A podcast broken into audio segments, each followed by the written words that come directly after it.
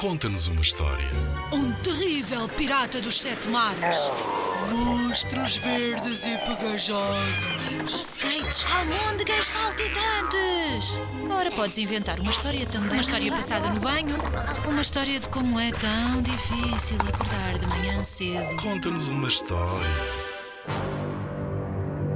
Inspira-te nos trabalhos de meninos que participaram noutros anos. Vamos lá ouvir.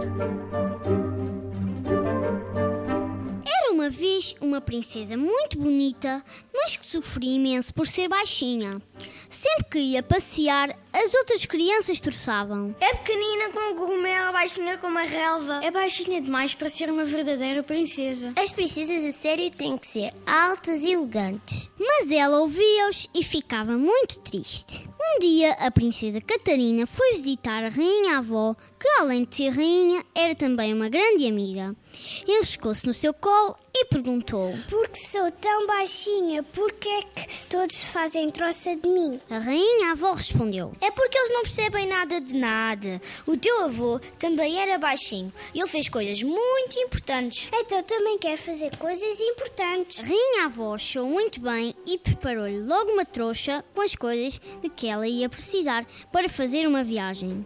Um arco e uma flecha para o caso de encontrar um inimigo, uma moeda de ouro porque dá sempre jeito, um pente e um espelho para estar sempre bonita e três caramelos para o caso de sentir triste. Depois de atravessar três bosques, duas montanhas e um deserto, chegou a uma aldeia que vivia atormentada pelos ataques de um dragão. Os habitantes passavam a vida trancados em casas, cheios de medo. Mas a princesa não tinha medo dele, nem só um bocadinho. Tenho uma arma para derrotar o dragão, vejam. Disse mostrando o arco e a flecha. São tão pequeninos. Respondeu o chefe desconsolado. Isso é que vocês pensam. As pessoas observaram e murmuravam. Ela é tão pequena, não, não vai conseguir. A princesa não se deixou desencorajar. Subiu à montanha onde vivia o dragão e disparou a flecha que acertou na sua enorme barriga. Ai, ai, isso dói. Berrou o dragão. Então a princesa aproximou-se e ameaçou. Esta flecha é pequena, por isso a tua dor é pequenina.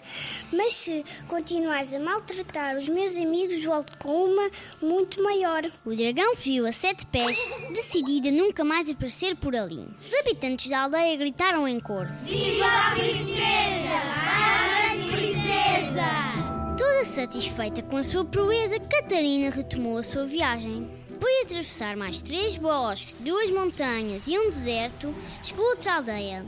Como tinha fome, decidiu comprar um biscoito com a moeda de ouro, mas ninguém tinha nada para comer. Um bruxo lançou um feitiço às sacas de farinha. Ninguém os conseguia abrir.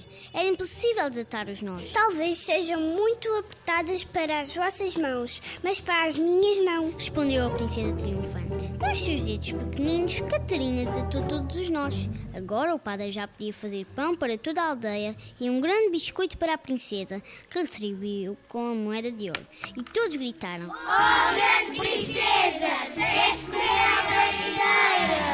Catarina meteu outra vez os pés ao caminho e, depois de atravessar três bosques, duas montanhas e um deserto, chegou a outra aldeia ameaçada por um bando de condores. Todos os dias à tarde vão até a aldeia e devoram tudo o que encontram. Ninguém se atreve a expulsá-los da montanha. Contaram os habitantes. Vou eu! Decidiu a princesa. Com esse tamanhinho. Duvidaram eles. Sem prestar atenção, Catarina partiu para a montanha. Mas enquanto trepava, pensava. Ai ai, o que é que vou fazer? Ao chegar, tirou do saco o espelho e aproximou do chefe dos condores. Este, ao ver a sua imagem refletida no espelho e ao ver como era feioso, ficou tão assustado que desatou a voar. E os outros foram atrás dele, jurando nunca mais voltar. Lá embaixo, ao verem os condores voar para longe, gritaram. A grande princesa! Livrai-me daqueles monstros! No topo da montanha, a princesa sentiu-se sozinha e um pouco perdida. Foi então que se lembrou dos caramelos que a rainha avó lhe tinha dado. Comeu um, mas só não chegava. Então tirou o segundo, mas ainda não era suficiente. Então tirou o terceiro e enquanto chupava o caramelo, começou a sentir-se melhor. Voltou a partir desta vez para casa. De novo atravessou desertos, montanhas e bosques.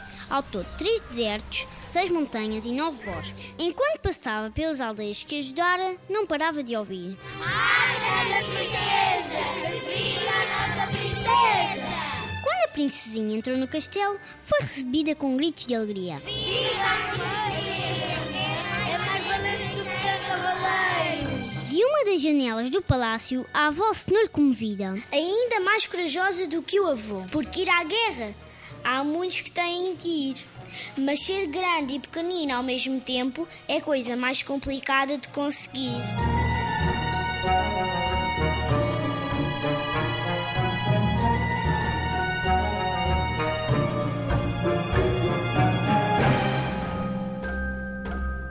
Em 2011, os meninos do pré-escolar do Jardim de Infância da Timpeira ficaram no terceiro lugar do concurso Conta-nos uma História com o morcego do povo Mandinga.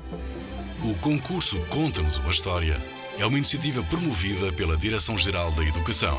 Concorre com a tua turma. Apoio Rádio Zigzag.